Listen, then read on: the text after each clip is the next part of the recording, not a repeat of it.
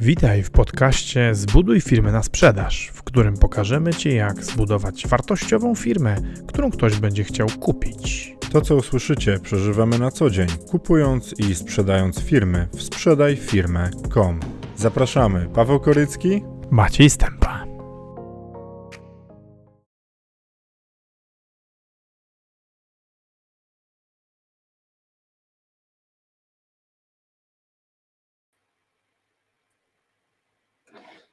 I witamy Państwa serdecznie. E, Po raz kolejny widzimy się w cyklu Zbuduj firmę na sprzedaż. Tym razem zajmiemy się kwestią tego, jak pracowników wynagradzać. Rozmawialiśmy o tym, e, jak ich zatrudniać, rozmawialiśmy o tym, e, kiedy ich zwalniać i między mną i moim wspólnikiem Pawłem, ale też rozmawialiśmy o tym z gośćmi. Zapraszaliśmy piękne i mądre kobiety zajmujące się HR-ami. Dzisiaj na kwestię bardzo twardą w obszarze HR-owym, czyli na kwestię wynagrodzeń pracowników, systemów płacowych, tego jak płacić ludziom tak, żeby osiągać możliwie najlepsze efekty ekonomiczne, e, będzie, e, będzie się dzielił tą wiedzą z nami Jacek Jędrzejczak, e, autor siedmiu książek na temat systemów płacowych, i w ogóle kilkunastu książek na temat, w tematyce HR, wykładowca akademicki na różnych uczelniach, w tym również mój nauczyciel swojego czasu i konsultant w tej chwili z ponad 20-letnim stażem w biznesie, kilkadziesiąt projektów wdrożeniowych, czy, czy, czy setka być może już, Jacku? No, zostajmy przy kilkudziesięciu, tak? E, Powinien właściwie być ubrany w biały strój, e, mieć taką długą brodę i takie, i takie siwe brwi i unosić się w pozycji lotosu, ale po to, żeby z nami komfortowo porozmawiać, to wylądował. E, Ale mam, mam pledzik na kolanach taki. No więc jest, jest doskonale przygotowany do tego, żeby, e, żeby odpowiadać na pytania e, moje i wasze i podejmować, i podejmować dyskusję na temat tego, w jaki sposób wynagradzać ludzi. Uwaga, uwaga, ale ja będę pilnował tego, żebyśmy, żebyśmy pamiętali o tym, że interesuje nas szczególnie budowanie, budowanie firm na sprzedaż, ponieważ doświadczenie Jacku twoje jest znacznie szersze, prawda, bo ty zarówno robiłeś takie, e, takie systemy e, w dużych firmach e, i państwowych, i w dużych firmach prywatnych, i trochę mniejszych firmach, a powiedziałeś mi nawet, że robiłeś to dla fundacji.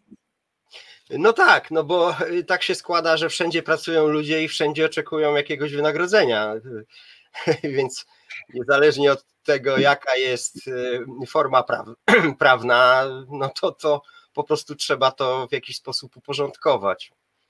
A powiedz, y, czy tak samo się buduje system wynagradzania, niezależnie od tego, co to jest za forma, czy, czy, ta, czy już ta forma e, prawna, w sensie ta forma organizacyjna nazwijmy, bo forma prawna to, to, to, to, to, tam cię mogę, ale forma organizacyjna, w sensie czy to jest non-profit, czy to jest firma komercyjna, czy to ma duży wpływ?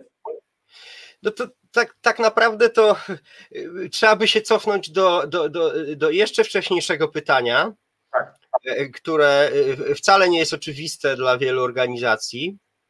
A pytanie brzmi, e, co ten system wynagrodzeń ma wspierać?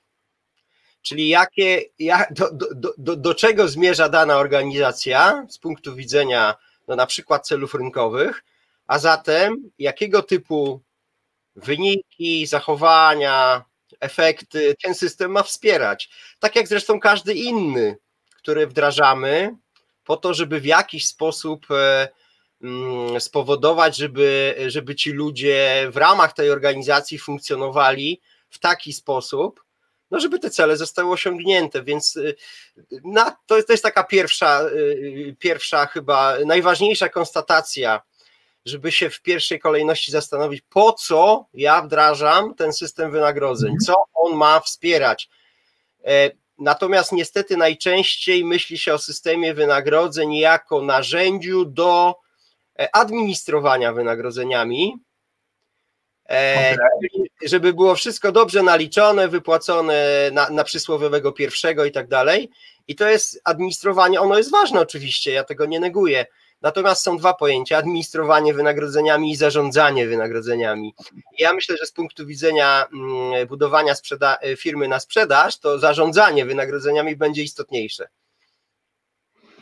No właśnie, bo, bo teraz bo powiedziałeś bardzo ważną rzecz, czyli to, że, że kluczowe jest to, po co się wdraża dany system. W przypadku firmy budowanej na sprzedaż, mamy tak naprawdę dwa kluczowe, dwa kluczowe parametry, czy, czy dwa kluczowe kierunki strategiczne.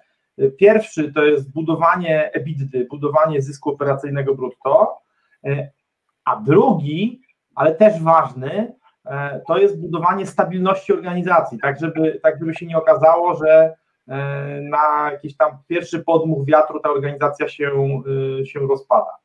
E, no i wiesz, chciałbym, chciałbym Cię poprosić, żebyś, żebyś opowiedział, żebyś opowiedział w kilku słowach, z czego się taki system składa. Oczywiście nie opowiesz, jak go zbudować, bo to, to, to jest zbyt obszerne. No jak ktoś chce się dowiedzieć, to sobie może kupić Twoją książkę. Zresztą będziemy, będziemy wysyłać linki, albo możecie zatrudnić.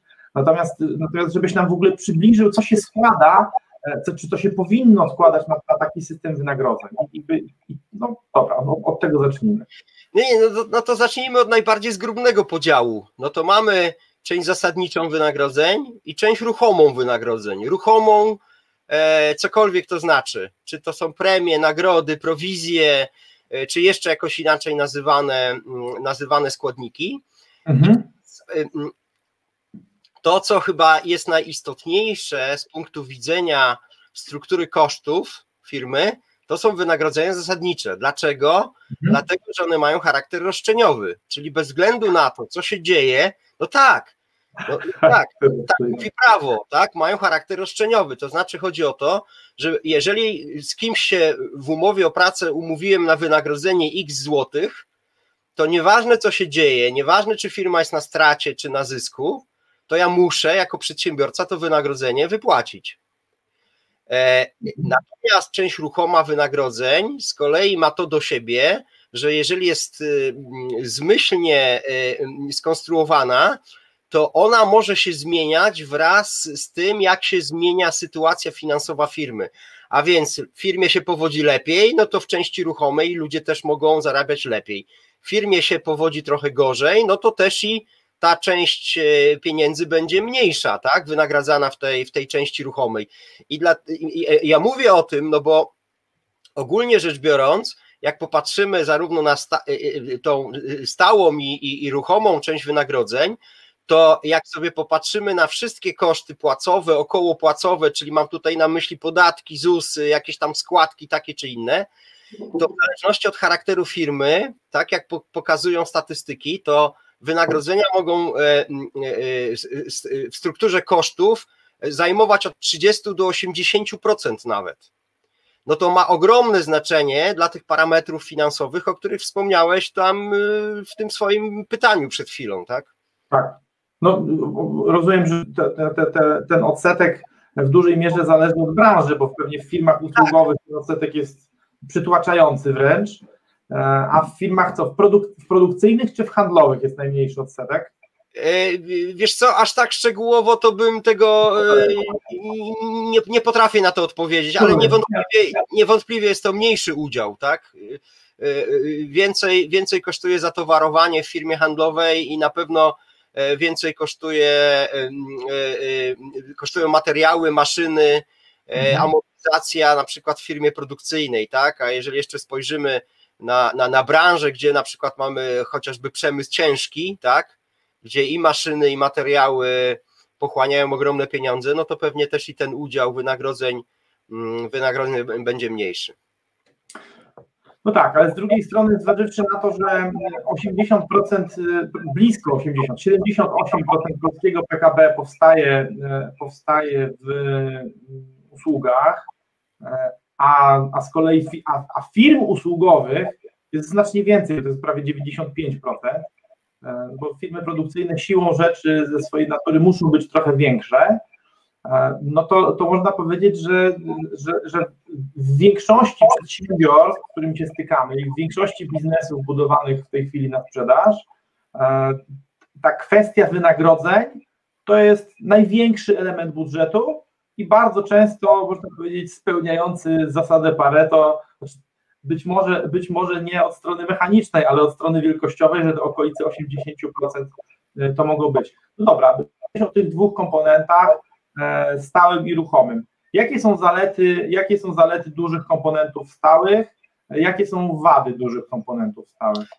No właśnie, i, to, i tutaj znowuż wracamy, jak, jak mantrę powtórzę to pytanie, co ten system wynagrodzeń ma wspierać, jaką wizję czy politykę e, działania firmy, e, bo e, dam taki najprostszy przykład. Jeżeli firma na przykład nastawia się na, długofalową, na długofalowe relacje z klientem, a więc zależy nam, owszem, na pozyskiwaniu nowych, ale przede wszystkim na tym, żeby opiekować się, że tak się wyrażę, starymi klientami i, mm, e, i z nimi współpracować i dzięki nim e, generować zyski, no to wydaje się, że taki, taka ogólna wskazówka, ogólny kierunek byłaby taka, że być może kluczową częścią wynagrodzenia powinna być część stała. Dlaczego? Dlatego, żeby zmniejszyć presję pracowników na, na ciągłą gonitwę za nowymi klientami. No bo jeżeli oni mhm. będą zmuszeni do tego, żeby coś zarobić, jako, jakieś sensowne pieniądze, będą zmuszeni przez ten system do ciągłego ganiania po rynku i szukania nowych klientów, zdobywania nowych, no to to stoi w opozycji do tego celu, do tej wizji, gdzie firma buduje długofalowe relacje, tak? Natomiast jeżeli na przykład tworzymy nową firmę i wchodzimy na istniejący już rynek, Czyli tak naprawdę strategia rynkowa, marketingowa polega właściwie na tym, że musimy się rozepchnąć łokciami. Oznacza to, że musimy komuś zabrać po prostu, bo nagle tych klientów nie przybędzie, tak? Mhm. No, prawdopodobnie na tym pierwszym etapie rozwoju firmy należałoby położyć duży nacisk właśnie na tą ruchomą część, po to, żeby pracownicy, szczególnie związani ze sprzedażą, no, byli trochę bardziej agresywni i działali na rynku bardziej agresywnie, tak? I jednym z czynników, który, który może powodować, że ludziom się będzie bardziej chciało i opłacało pozyskiwać nowych klientów, no to jest z kolei większa część ruchoma, mm, e, zbudowana w taki sposób właśnie, żeby promować takie zachowania związane z aktywnym pozyskiwaniem y, klientów. Ja mówię teraz oczywiście o, o ogólnych mechanizmach, bo tak naprawdę każda firma e, jest na innym etapie rozwoju, działa na jakimś tam określonym rynku, w sensie geograficznym, ale też i branżowym, i do każdego z tych parametrów trzeba się w jakiś sposób odnieść, tak? I do tego dopasować te mechanizmy, tą strukturę wynagrodzeń, no ale też i te detaliczne rozwiązania, za co komu, w jakiej ilości będziemy płacić. Wiesz co, bliskie i zrozumiałe dla mnie i pewnie dla dużej części przedsiębiorców, którzy e, mają bliski kontakt ze sprzedażą, e, są ruchome wynagrodzenia prowizyjne uzależnione od wartości sprzedaży, e, trochę rzadziej od wartości marży. Natomiast, natomiast i tutaj, i tutaj z tego, co, co obserwuję, lepiej lub gorzej sobie jakoś radzimy. Natomiast, natomiast dużo gorzej jest, w, w kontekście wyznaczania wynagrodzeń pracowników, e, którzy bardziej pośrednio przyczyniają się do, do, do, do, wiesz, do wartości wytwarzanej w firmie. No bo tutaj można powiedzieć, trudno o intuicyjne metody. No w zasadzie jedyne, jedyne, co funkcjonuje, to funkcjonuje benchmark e, jakiś i to jeszcze w dodatku bardzo często jest to benchmark e, względem mi się wydaje, że i wydaje mi się, że ludzie na tym stanowisku zarabiają tyle, więc ja zapłacę tyle. Tak, nie, nie, nie, niestety to, to, to jest bardzo często spotykane, szczególnie właśnie w małych i, i, i czasami też średnich firmach, że e, wynagrodzenia podlegają e, e, mikrozarządzaniu. Czyli tak naprawdę negocjuje się wszystko ze wszystkimi. Mhm. I efekt bardzo często wygląda w ten sposób, że, e, mm, że robi się taka sytuacja, w której jest, jest, mówię obrazowo, kolejka 20, 20 pracowników do właściciela decydenta, z którym każdy próbuje coś wynegocjować. E, zapada 20 niezależnych ustaleń, e, mija rok, potem każde, każde z tych ustaleń w jakiś sposób się dezaktualizuje, więc są zawierane nowe ustalenia. Nie ma w tym żadnej systematyki czyli tak naprawdę rzeczy zaczyna sprowadzać do, nie do mojej wydajności, kompetencji, wkładu, ale do moich umiejętności negocjacyjnych i przetargowych. I to okay. jest słabe, to jest słabe. To jest, a rozumiem, to jest... a rozumiem, Jacku, a rozumiem Jacku, że, że te osoby, akurat, akurat o których mówimy, e, czyli, czyli osoby, które nie zajmują się handlem, marketingiem, których wynagrodzenia są dosyć no, intuicyjnie ustalalne, e, te osoby mają gorsze umiejętności handlowe czy negocjacyjne, więc trudno jest im ustalać e, dobre wynagrodzenia, więc się frustrują albo odchodzą. To znaczy, może w niektórych przypadkach e, tak być, natomiast e, jakby te, te, karty przetargowe w ręce pracowników bywają, bywają, no jakby to powiedzieć, różnej jakości, tak? Ale to, to, to nie jest istotne, czy, czy ktoś ma jakieś umiejętności negocjacyjne, czy nie po to, żeby właśnie unikać takiej frustracji i takich nie dość nagłych odejść, e, e, no to trzeba właśnie podejść do, do, tych, do tych wynagrodzeń w sposób systemowy. Ale co to, co to znaczy? To znaczy, żeby nie tylko pracodawca, właściciel, ale również pracownik był w sytuacji, w której może założyć, może przewidzieć e, jakiś poziom, przedział swojego wynagrodzenia, ale w zależności od jakichś określonych parametrów. Krótko mówiąc, mówię tutaj o takiej sytuacji, gdzie właściwie w większości firm są ustalane e, tak zwane widełki płacowe, czyli mniej więcej ile jest minimum, mniej więcej ile wynosi maksimum. I fajnie, i to już jest jakiś krok w dobrą stronę, że w pewnej grupie stanowisk się zarabia od, od A do B, a w innej grupie stanowisk zarabia się od X do Y, i to jest fajne, Natomiast rzadko która firma idzie o krok dalej, który właśnie z motywacyjnego punktu widzenia i budowania zespołu i wartości firmy jest ważny. A ten krok nazywa się reguły podwyżek. Czyli, czyli nie tylko jakie jest minimum i jakie jest maksimum, ale co trzeba zrobić i jak wygląda sekwencja kroków, którą pracownik musi wykonać, żeby zacząć się przesuwać w tych widełkach? Od tego umownego minimum do maksimum, a więc reguły podwyżek, jasno określone warunki, które musisz spełnić, żeby aspirować do wyższego wynagrodzenia.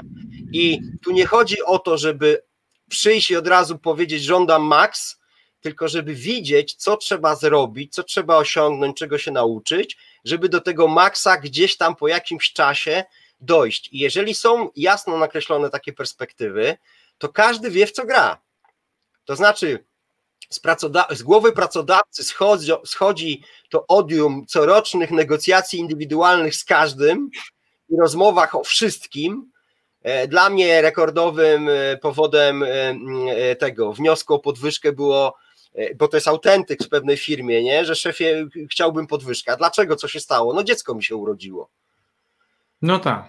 No to więc jakby jest powód, nie, należy się odszkodowanie, tak, yy, w formie podniesienia wynagrodzenia zasadniczego, bo tak. ma teraz wyższe koszty życia, więc mu się należy, należy mu się podwyżka. No więc, żeby uniknąć właśnie tego typu dyskusji, mniej lub bardziej tak. merytorycznych, trzeba mieć te reguły.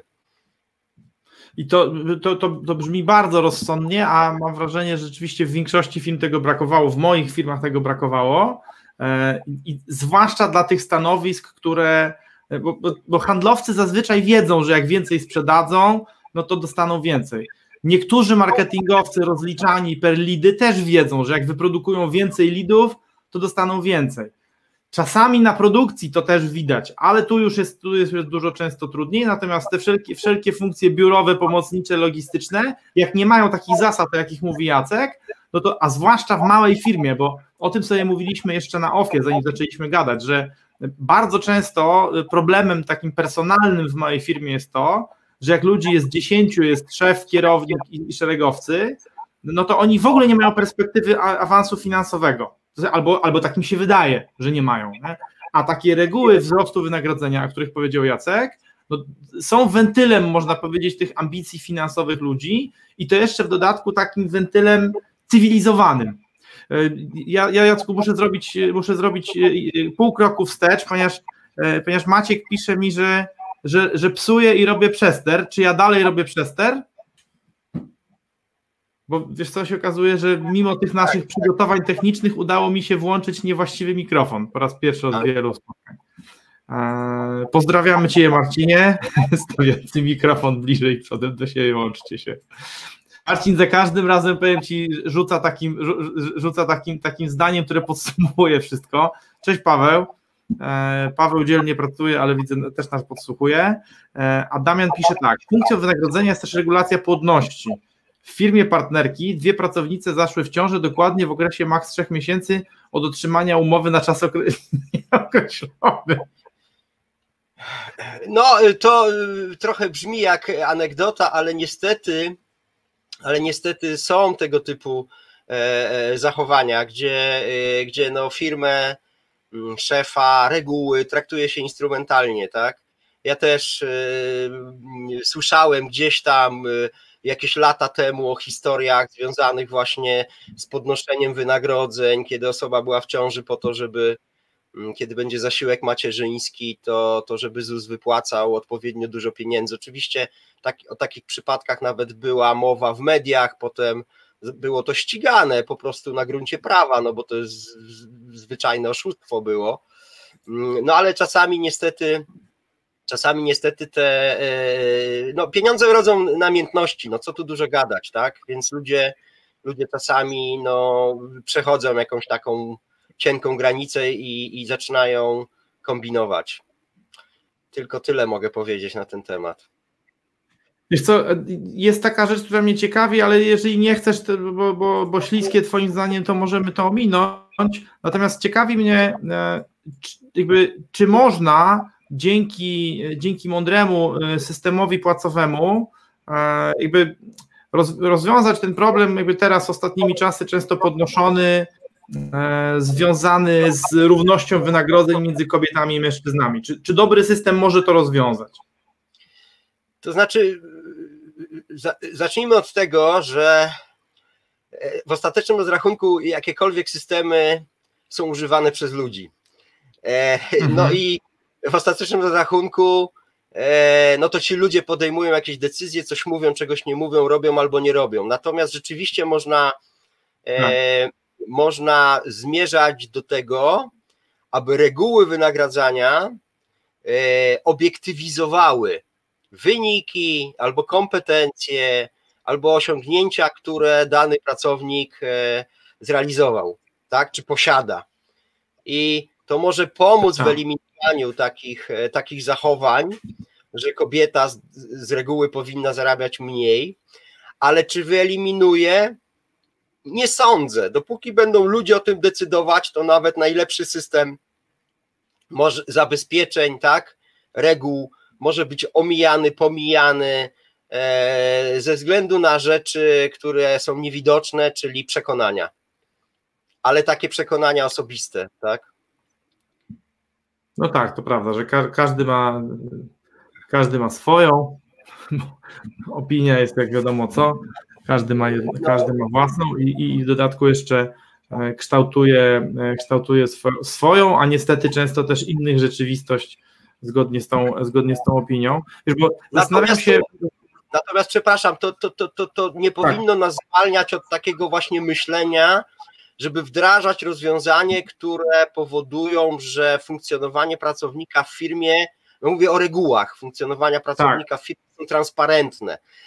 Dlaczego te reguły w tym pomagają? Bo wtedy każdy może porównać, czy to, co się dzieje z panią Zofią, albo czy to, co robi pan Tadeusz, tam, czy jakiś tam Zenon, e, no tak. jest zgodne z tymi regułami, tak? I no i można w, jakoś, w jakiś sposób się do tego odnieść, tak? Natomiast jeżeli to nie jest jakoś skwantyfikowane, opisane, ustalone, no to właściwie każde rozwiązanie wydaje się dobre, nie? No a ono może się okazać właśnie dyskryminujące. No właśnie. No właśnie. Jest to, bo, bo, bo, bo z, tym, z tą, można powiedzieć, z tą, z tą walką o, o e, niedyskryminowanie kobiet, no to można powiedzieć, że, że się wiążą takie dwa główne wątki. Jeden to jest taki, żeby, żeby rzeczywiście kobietom płacić uczciwie, jakby no, relatywnie, relatywnie do, do jakby ich wkładu, ale w drugą stronę, żeby też, czyli innymi słowy, nie faworyzować facetów finansowo, ale z drugiej strony móc też się bronić przed takimi oskarżeniami, które są niestety często zupełnie bezpodstawne i nie mają związku w ogóle z arytmetyką, bo e, można powiedzieć, że to, to, to zjawisko ma, e, ma, ma, ma, dwie, dwie strony. Nie? Z jednej strony jest tak, że e, jest pewien sentyment w biznesie, czy w ogóle w wynagrodzeniach w tych strukturach, żeby nieuczciwie traktować kobiety finansowo, co uważam za ohydne nieuczciwe, ale z drugiej strony z kolei niektóre, niektóre aktywistki i aktywiści tacy równościowi gdzieś przywołują absurdalne argumenty pod tytułem, że pensja na przykład powinna być równa niezależnie od ilości przepracowanych godzin, od wiesz, przyniesionych kontraktów, od wartości. No i, i, bo, bo i, i, chyba trzeba by się bronić i przed jednym, i przed drugim, bo jedno może rodzić skandal, a drugie może rodzić z kolei no, bardzo no, niedobrą sytuację, w której nie opłaca się zatrudniać jednej z płci. Znaczy, ja w ogóle się zastanawiam nad tym, czy, czy, czy, czy tutaj jest w ogóle przestrzeń do dyskusji, ale dyskusji nie tam e, w kontekście, bo inaczej. My się tutaj spotykamy w bardzo konkretnym kontekście. Kontekst jest taki, że rozmawiamy o budowaniu firmy w ogóle, a firmy na sprzedaż w szczególe. I zastanawiam się nad tym, e, czy wpuszczać naszych słuchaczy w taki kanał, e, zamiast podpowiedzieć im, co zrobić, żeby, żeby było jak najmniej takich dylematów, tak? E, z tego No to właśnie o, no to, że kobieta, mężczyzna. Pytam, co zrobić, co zrobić, żeby eliminować takie dylematy? O to mi chodzi. No, no jak, jak, uniknąć, jak uniknąć bycia wpuszczonym w kanał, że albo jesteś męskim szowinistą, albo jesteś frajerem, no bo bycie męskim szowinistą jest złe dla budowanej, dla firmy budowanej na sprzedaż, no bo skandal, bo, bo wiesz, bo kobiety nie będą chciały, wiesz, pracować w takiej firmie, a, a szkoda, bo są potrzebne. W drugą stronę, jak frajerem i będziesz ludziom płacił niewłaściwe pieniądze za ich płacę, za ich pracę, no to konkurencja cię zajedzie po prostu. No tak, to się wszystko, to się wszystko zgadza, ale ja wracam jeszcze raz do tego, o czym zacząłem mówić. Jasne, klarowne reguły i kryteria. Musi być jakiś punkt odniesienia. Jeżeli będziemy dyskutowali o wynagrodzeniach w mojej firmie, w twojej firmie, jakiejkolwiek firmie, na podstawie przekonań, opinii, tak, tak. to możemy tak kłócić do, do, do, do, do, świąt Bożej, y, Bożego Narodzenia. Tak. Bo każdy ma jakieś swoje racje i przekonania. To, co powinno być przede wszystkim i ponad wszystko w organizacji, to tak. reguły, które wiążą się z funkcjonowaniem pracownika, celowo mówię pracownika, a nie kobiety, mężczyzny. Tak? tak. I teraz to, na czym ja się na przykład staram budować e, e, e, e takie, takie reguły wynagrodzeń, odnoszą się do dwóch podstawowych parametrów, przynajmniej tych dwóch, a mianowicie poziomu kompetencji, czyli wiedzy, umiejętności, jakie reprezentujesz, doświadczeń i do efektywności Twoich codziennych działań. To są te dwa, to są te dwa wymiary. I jeżeli są do tego y, odpowiednio skonstruowane narzędzia, które pozwalają przyjrzeć się tym kompetencjom, doświadczeniom pracownika i przyjrzeć, przyjrzeć się tym wynikom, które on osiąga w codziennej pracy.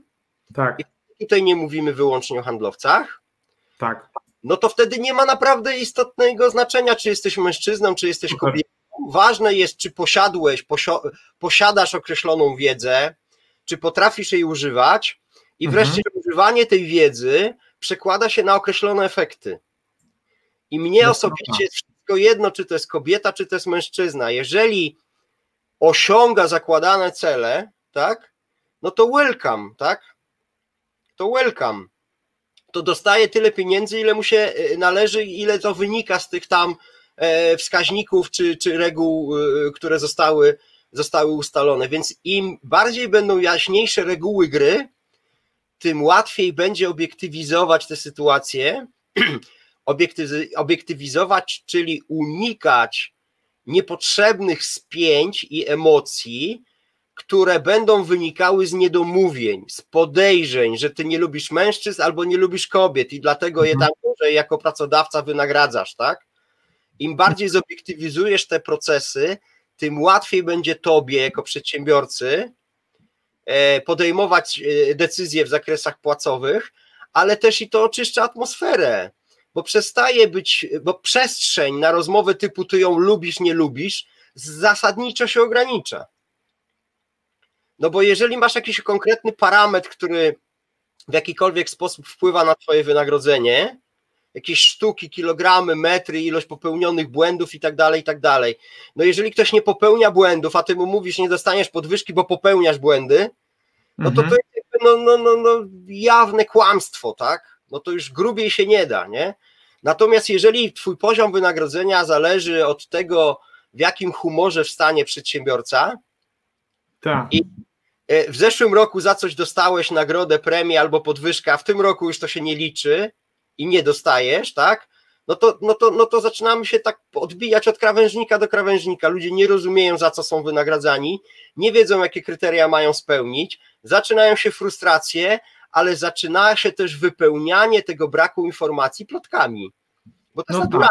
tak? Czyli, czyli mówisz, czyli Jacek, czyli można powiedzieć, że podsumowując ten problem, ty mówisz, rozwiązaniem jest system i jego konsekwentne stosowanie, bo, bo jeżeli system jest powszechnie znany, y, on nie musi być lubiany, ale jest powszechnie znany i zrozumiany i ludzie pozostając w firmie akceptują go, y, to, to, to przynajmniej to, to, to, można krytykować system, ale już trudno krytykować poszczególne, poszczególne działania, bo one po prostu wynikają z systemu. Wiesz, zobacz, bo Maciek trochę adwocem pisze, z drugiej strony kobiety, kobiety Women in Tech i IT i te takie babskie towarzystwa wzajemnej adoracji to jest straszny rak.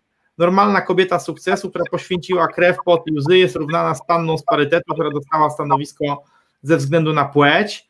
E, to ja, ja podzielam też, jakby no, znam dużo więcej kobiet, które, które zapracowują na swój sukces, a jednocześnie rzeczywiście jakby no, czasem trafiają trafiają z tym takim męskim odzewem czy kontrfeminizmem, e, się stykają zupełnie nie te osoby, które, że tak powiem, sobie na, to zasłużyły. To dosyć przykre. Marcin w in, trochę w innym wątku pisze, jak zachęcić pracownika do rozwoju poza strukturami firmy, powiedzieć, że za każdy milestone dowiedziony wcześniej niż w roadmapie będzie bonus 5000, a przy rozmowie o projekcie rzucić nie będziesz zarabiał więcej ode mnie jak nie potrafisz liczyć kosztów projektu, a przy okazji potykasz się o własne przyrodzenie, może zarządzanie projektami, ewentualnie firmą na sprzedaż nie jest dla ciebie. Tak, to, to tutaj, co, tutaj, tutaj, jeżeli mogę się odnieść do tego wpisu, przynajmniej do pierwszej części, tak. ja się rzeczywiście spotykałem z takimi dogmatami, typu szef mówi właśnie dokładnie to, co tam było napisane. Nikt nie może zarabiać więcej ode mnie a priori, nieważne co osiągnął, tak.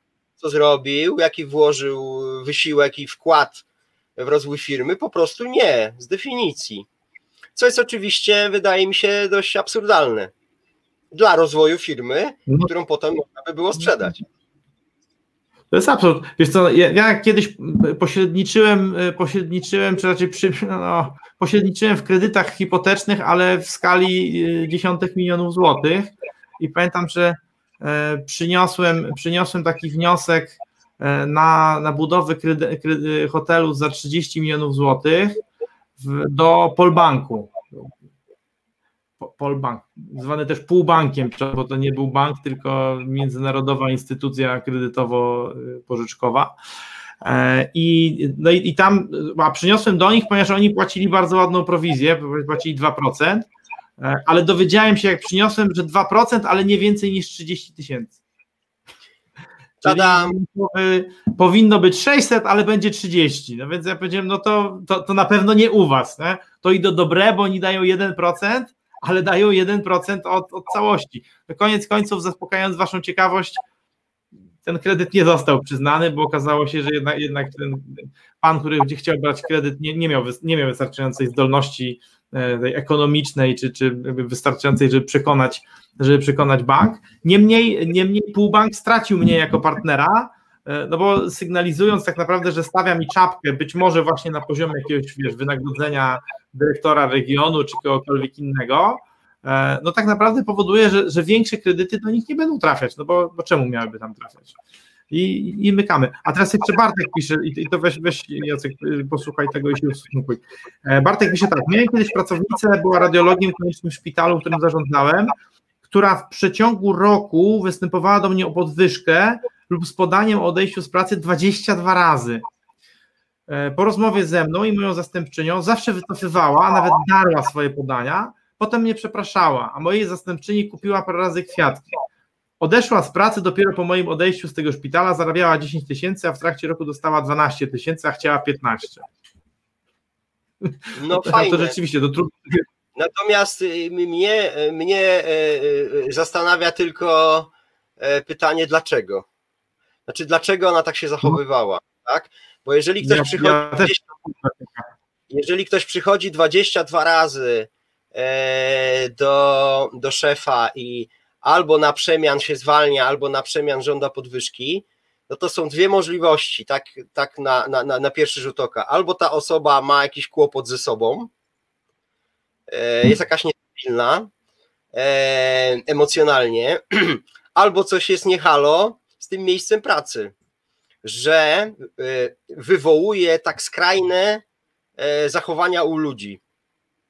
Ja jeszcze chcę powiedzieć jedną rzecz, że bardzo często ludzie przychodzą po podwyżkę nie dlatego, że uważają, że ich wkład w sukces firmy jest nieodpowiednio wynagradzany, ale bardzo często przychodzą po podwyżkę, szukając w, tej, w ten sposób ukojenia ich bólów e, w zupełnie innych obszarach, często relacyjnych, emocjonalnych, tak? Mam szefa idiotę z różnych powodów, nie chcę lub nie mogę zmienić pracy. W związku z powyższym próbuję sobie ten o. ból zmniejszyć mhm. tym, żeby otrzymywać więcej pieniędzy, tak? Bo wtedy sobie to jakoś tam wynagrodzę, że te 8, 9 czy 10 godzin dziennie muszę z tym człowiekiem przebywać w jednym pokoju. I to jest też bardzo częsty powód, dla którego ludzie przychodzą po podwyżkę, bo ja e, chciałem tutaj otworzyć jeszcze jeden wątek, który jest niezwykle istotny z punktu widzenia systemu wynagrodzeń, a mianowicie tak. system wynagrodzeń jest jednym z systemów wspierających zarządzanie organizacją, ludźmi, co oznacza, że nie może wisieć w powietrzu.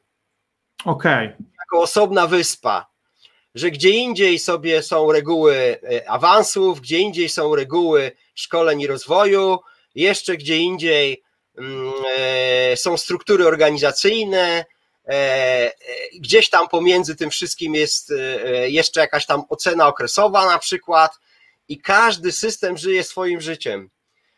Jedno nie widzi się z drugim. Ktoś dostaje podwyżki nie wiadomo za co.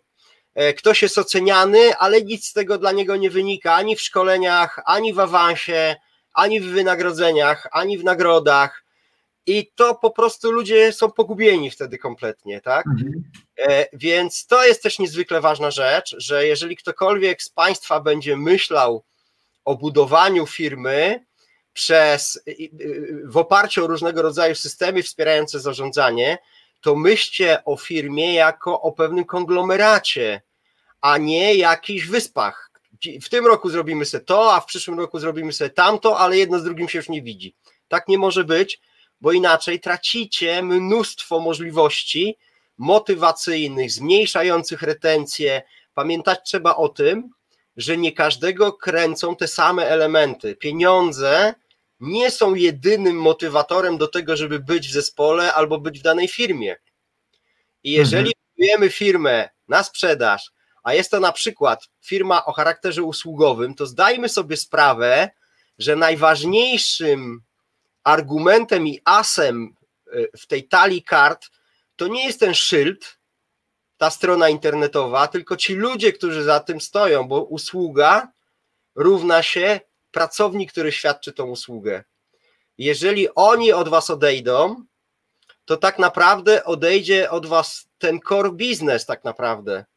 Nie patrzmy zatem, szczególnie w firmie usługowej, na ludzi jako rzecz, która przeszkadza w, przeszkadza e, w płynnej działalności przedsiębiorcy, e, tylko patrzmy na tych ludzi jak na strategiczny, przepraszam za to słowo, bo ono jest brzydkie, ale zasób.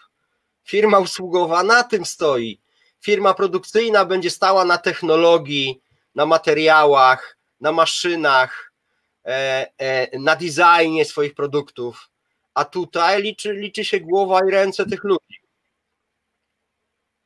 To prawda. No i, i, w, i, w, związku z tym, w związku z tym właśnie rozmawiamy, dlatego, e, dlatego skupiamy się i czy pochylamy się nad tym, nad tym tematem. E, wiesz, ja, ja, bym chciał, ja bym chciał teraz poruszyć taki wątek e, bardzo matematyczny. To znaczy, co to znaczy płacić ludziom dużo, co to znaczy płacić ludziom mało, do czego się przymierzać i jakie są, e, jakie są zalety płacenia ludziom dużo, bo jakie są wady, no to wprost wiadomo, budując firmę na sprzedaż w warunkach, w warunkach takich, e, jakby, które są osiągalne w ciągu tych 7-8 lat, no to budujesz, budujesz EBITDA, którą przemnażasz przez mnożnik akceptowalny do Twojej skali i branży. W związku z tym każda złotówka zysku rocznego, brutto, zysku operacyjnego brutto jest warta kilka złotówek sprzedaży. Więc, a w związku z tym każda złotówka zapłacona w funduszu prac, czy w jakimkolwiek innym funduszu kosztowym w firmie, no obniża wartość Twojej firmy o kilka złotych. Pytanie, jakby jeszcze raz, do czego się mierzę, po czym poznaję płat dużo lub mało i jakie są zalety płacenia dużo? Znaczy tak, e, zacznę przewrotnie e, od takiego ogólnego stwierdzenia, że nie ma takiej kwoty, którą byśmy uznali, że jest adekwatna do naszego wkładu w organizację. Zawsze będziemy mieli 14 dowodów na to, że powinniśmy zarabiać więcej, bez względu na to, ile zarabiamy.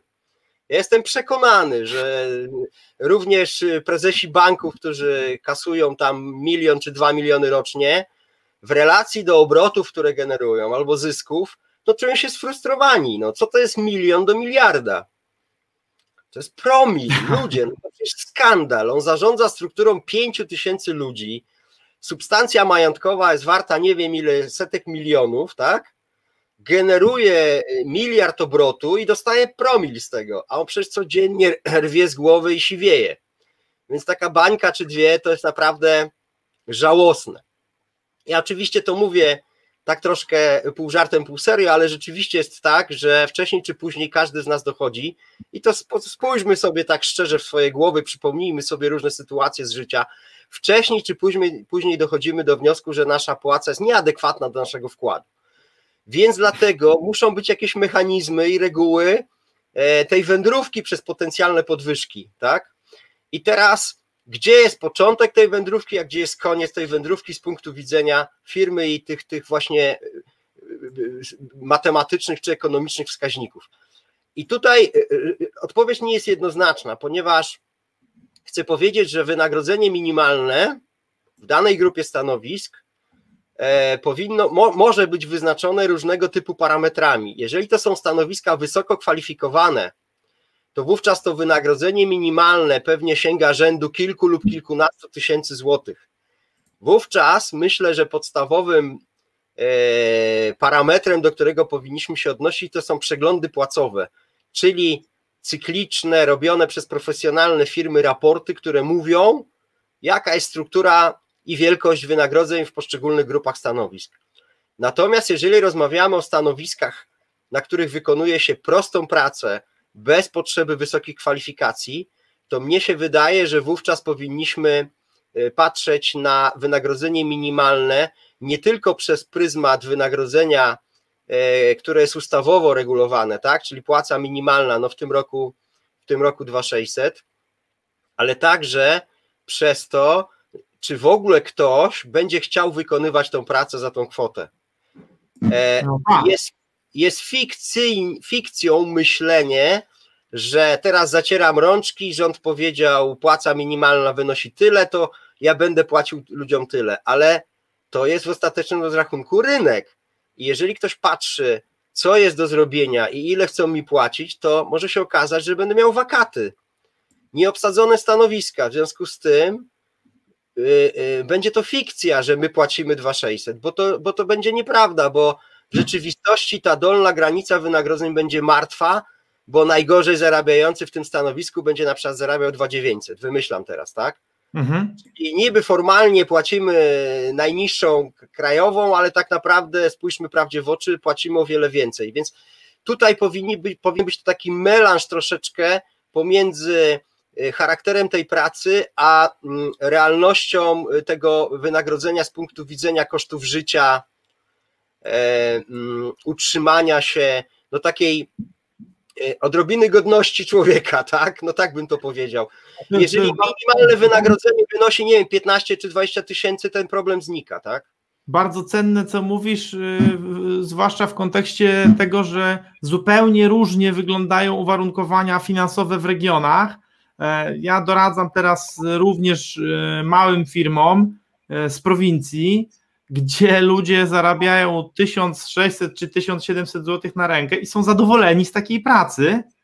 Dzisiaj, przy tych wszystkich podwyżkach, my krzyczymy, że jest strasznie źle, bo widzimy w Biedronce, że kiełbasa żywiecka kosztuje 50 zł, a pamiętam jak kosztowała 28, ale co najciekawsze, a jeszcze a awokado 30, a wyobraź sobie, że, że w, w, tej samej Biedronce, ty masz Biedronkę, czy Lidda pod domem i tam awokado kosztuje 3 dychy za kilo, a w Biedronce w Augustowie albo w Sandomierzu ono kosztuje 13 zł. W tym samym kraju, w tym samym momencie. Nie?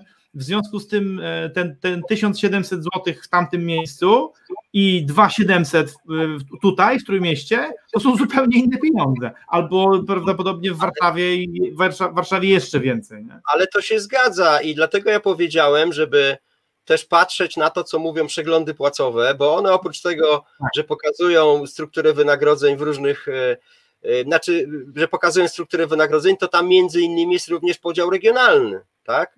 I mhm. widać, te, widać te różnice, i w tym momencie rzeczywiście nie ma sensu e, windować wynagrodzeń, jeżeli takiej potrzeby nie ma. Natomiast jeszcze się chcę odnieść do, do tej ebity, o której mówiłeś, tak?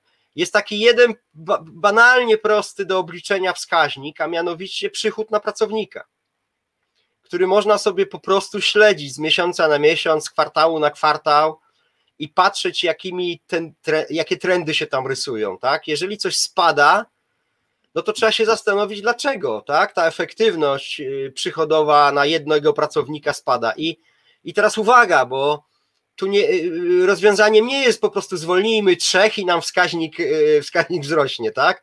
Tu się na, to, na tym trzeba troszkę szerzej, y, szerzej zastanowić, tak? Bo, bo przyczyn może być bardzo wiele i one mogą czasami w ogóle nie mieć związku z zarobkami pracowników, ale z jakimiś zjawiskami rynkowymi. Albo znamy. Jacku, takie, znamy Jacku przykłady takich firm, które właśnie podejmowały decyzję pod tytułem zwolnijmy, zwolnijmy trzech, to nam wskaźniki wzrosną. Nie, no można, nie? No więc jasne, tylko pytanie, czy za chwilę nie będziemy musieli na to samo miejsce kogoś zatrudnić?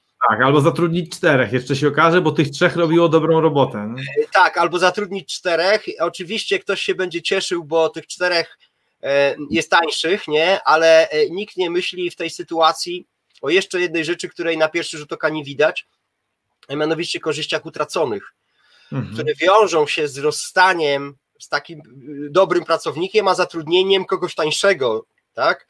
To też jest w zasadzie polityka krótkowzroczna, bo nikt się nie zastanawia, ile wynoszą te koszty utracone, a to są takie koszty, które na przykład wynikają z faktu, że taka osoba, zanim osiągnie pożądany poziom wydajności, no to minie ileś czasu będzie to oznaczało, że jakaś część jego wynagrodzenia będzie tak naprawdę przypalona, tak? Będzie szła na to, że on się mhm. uczy.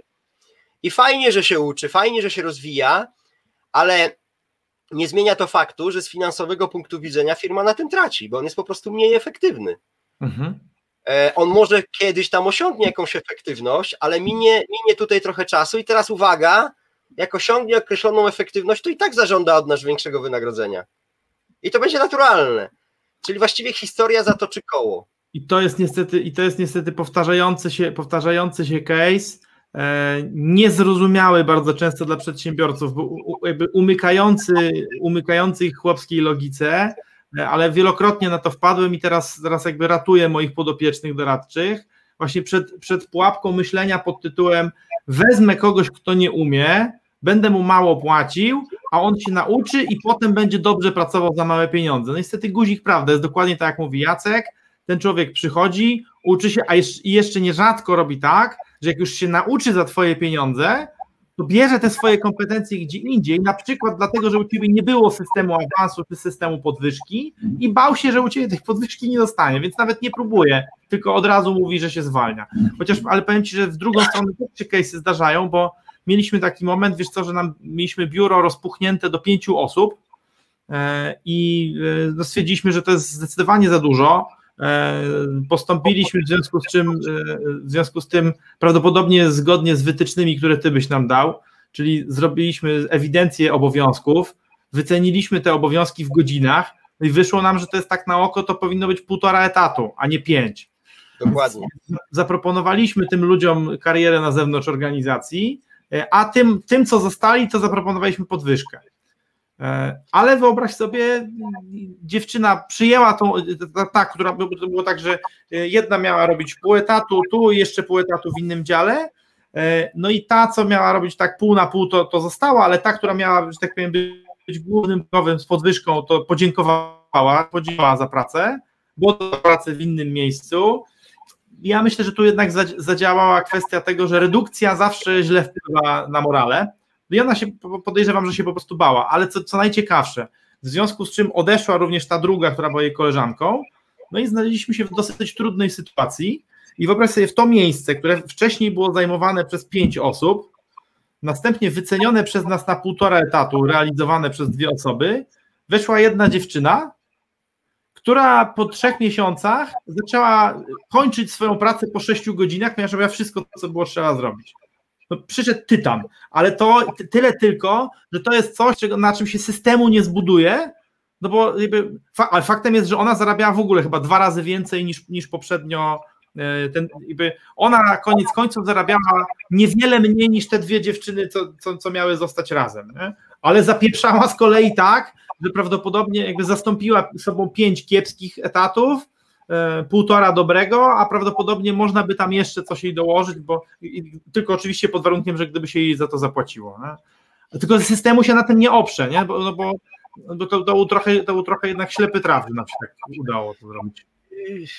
Znaczy, wiesz, systemu się na tym nie oprze. To, to, ja myślę, że tutaj poruszyłeś jeszcze jedną ważną rzecz, że, którą ja bym nazwał zaprojektowaniem stanowiska.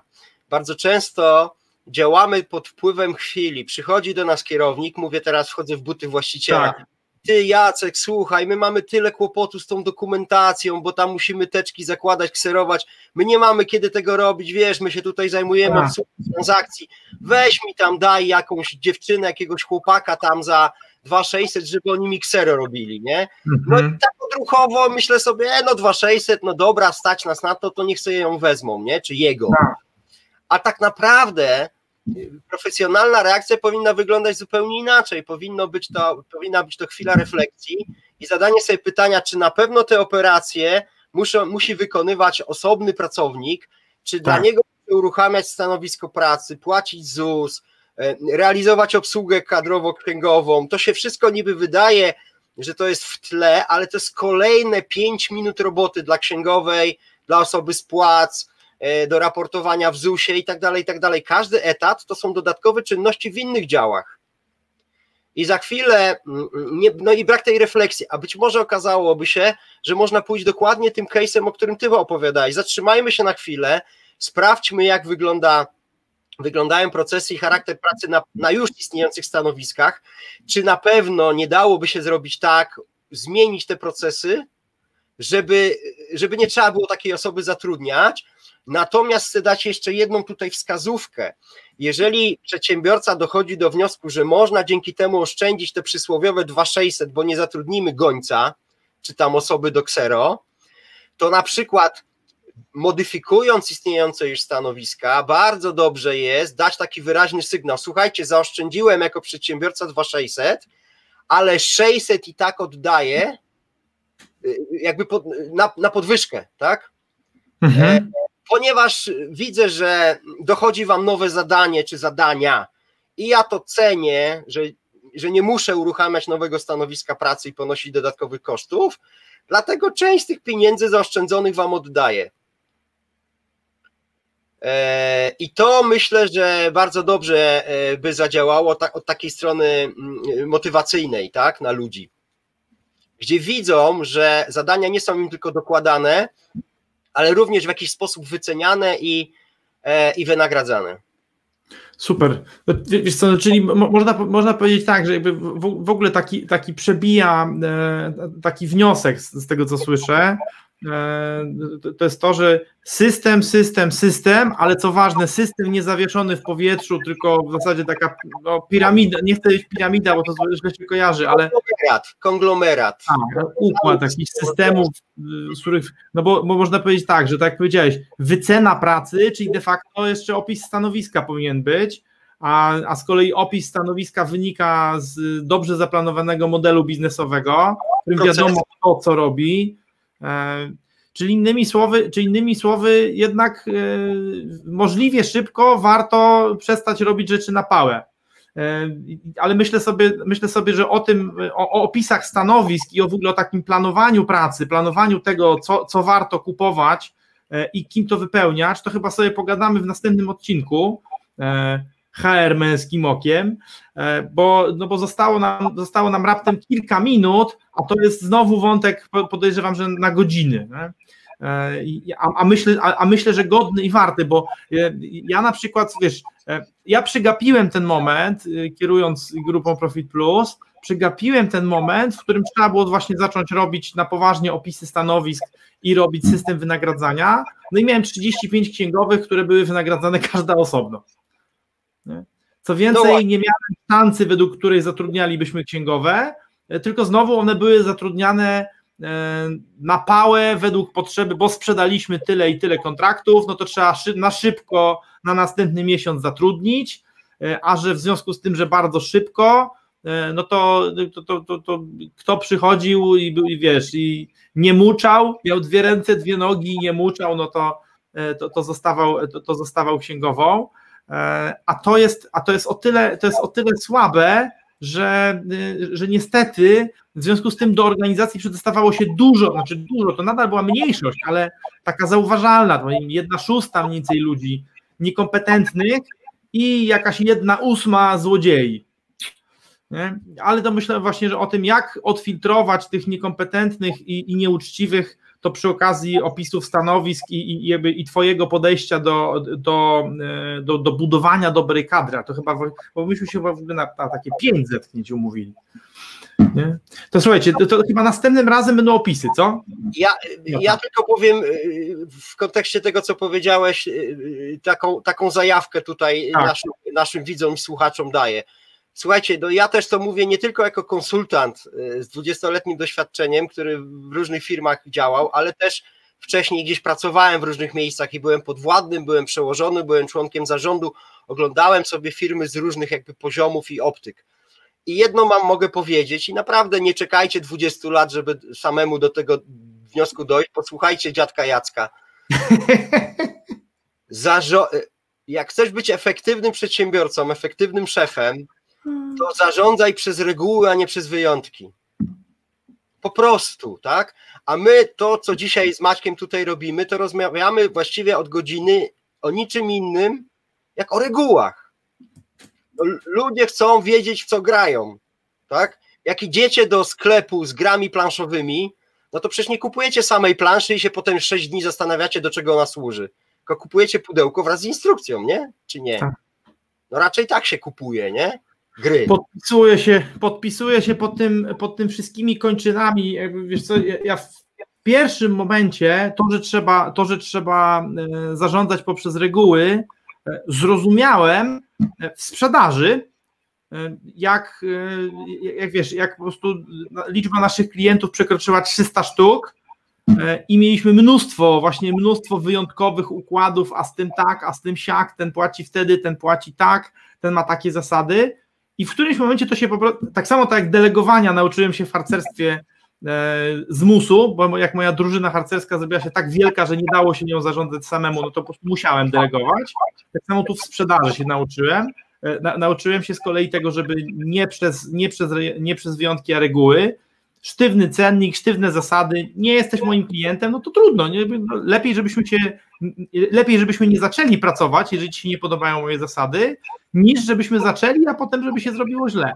Ale to, co mówisz, tak naprawdę tyczy się wszystkich aspektów organizacji, no bo znowu, no te księgowe, no 35 księgowych, każda na innych zasadach. Inny zakres urlopu, inny zakres wynagrodzenia, inna forma wynagrodzenia. Jezu, tam masz sztywne wynagrodzenie, tam ma płacone za jakieś nadgodziny. No kuźwa, po prostu, no dramat. I, i najgorsze, najgorsze wtedy jest to, że osoba zarządzająca nie zajmuje się już wtedy zarządzaniem rzeczywistością, tylko zarządzaniem tymi wyjątkami. W ogóle musi pamiętać, ile tych wyjątków było. Jezu. No to właśnie, no właśnie do tego, do tego zmierzam. I, e, I jeszcze druga kwestia, ten, też tak pod tytułem podsumowania.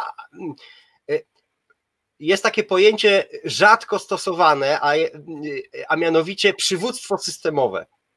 O, Mówi się o przywództwie rozumianym jako te cechy, kompetencje, umiejętności miękkie, tak? Te tak. przywództwo tak. w kontekście relacji ale jest też takie pojęcie, a niestety dość rzadko stosowane, które się nazywa przywództwem systemowym. Co to znaczy? No właśnie. To znaczy, że osoba, która jest przywódcą systemowym, ma te kompetencje, umiejętności włączenia radaru i spojrzenia na całą organizację na zasadzie 360 stopni. Czyli każde działanie, rozwiązanie musi się z czymś wiązać. E, musi mieć jakieś powiązania, wpływ albo zależności od innych systemów i sytuacji. Dlatego ja na przykład zacząłem dzisiejsze spotkanie od czegoś takiego, jak zacząłem. Ja mówię, to zależy, na czym się firma zajmuje, w jakiej branży, w jakiej fazie rozwoju jest, tak? Tu się nie da, słuchajcie, w systemie wynagrodzeń wziąć książkę, przepisać rozdział, zmieniając tylko e, nazwę firmy na, e, na nazwę swojej spółki i że to będzie działać. No nie, można szukać inspiracji, ale trzeba właśnie kształtować w sobie, mówię tutaj do przedsiębiorców, właśnie jeszcze jeden element, czyli przywództwo systemowe. Czyli rozumieć, jak firma funkcjonuje w różnych aspektach i widzieć te powiązania. Amen. Amen. Bardzo mi się to podoba.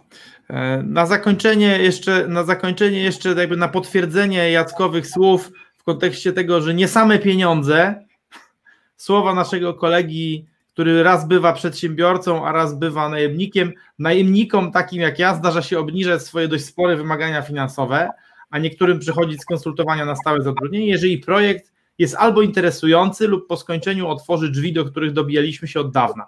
Jeżeli zarabiam więcej niż przeciętna, a do tego uczę się czegoś, co przyda się przy okazji otwierania swojej firmy, to pieniążki nie są aż tak ważne. Kilka dni wolnego więcej, usługi medyczne w pakiecie, coś dla rodziny i jestem twój. Tak, i to, i to są święte słowa. Ja tylko ze swojej działki powiem tyle, że na przykład y, mm, mam okazję y, jako konsultant pracować dla pewnej firmy, pomagać im też zbudować system wynagrodzeń, ale uwaga, jest, y, jest to firma turkusowa. O proszę bardzo. O proszę bardzo, no właśnie. I to jest niesamowite wyzwanie i to no, rodzi, rodzi ciekawość po prostu. No to, to, to, to nie jest, do końca jest walka, tylko walka o to, żeby zarobić dużo jako konsultant, nie? Tylko Super. też właśnie znaczy, coś takiego. To brzmi, to brzmi ultra ciekawie. Ja jestem bardzo ostrożny względem organizacji turkusowych, więc, więc tym chętnie, jeżeli kiedyś będziesz gotów się podzielić na temat y, doświadczeniami, jeżeli już, jeżeli już będziesz mógł, oczywiście, nie? Jeżeli wiesz, umowy o poufności przestaną wiązać, e, to, to, to bardzo chętnie Ciebie na ten temat przepytam. E, tymczasem tak, Maciek, to nie musi być tylko tak, że tylko mnie, być może będzie atmosfera ku temu, żeby owszem wystąpił w takim live'ie, ale też na przykład ktoś z tamtej firmy. Jeszcze ciekawiej. Jeszcze ciekawiej, tak, bo konsultant ma swoją wizję i jakąś optykę, ale ktoś, kto jakby tam ze środka by był, who knows, tak? Who knows. No, powiem Ci, że w ogóle no, ja jestem bardzo ciekaw, E, czy firmę turkusową w ogóle można sprzedać, ale myślę, że na to pytanie to będziemy sobie próbować odpowiedzieć e, przy okazji kolejnych zetknięć, na które serdecznie e, Ciebie i, i Was zapraszam. No Ciebie koniecznie, bo bez Ciebie będzie mi trochę trudno zrobić to odcinek z Tobą. Natomiast, natomiast nasi goście i uczestnicy, którzy zawsze dorzucają wartościowe, wartościowe i mądre opinie, są zawsze mile widziani i fajnie, że jesteście w sumie dla Was, to robimy. Y, I co? Na dzisiaj się żegnamy. Dzisiaj było, przypomnę, o systemach wynagradzania pracowników, systemach płacowych, e, o tym, jak robić tak, żeby ludziom płacić tyle, ile trzeba. E, a że warto i jak to robić, to jeżeli chcecie sobie przypomnieć, to możecie sobie przywinąć od początku. Zapraszam. A tymczasem żegnam się z Wami i do zobaczenia jutro. Cześć. Dzięki.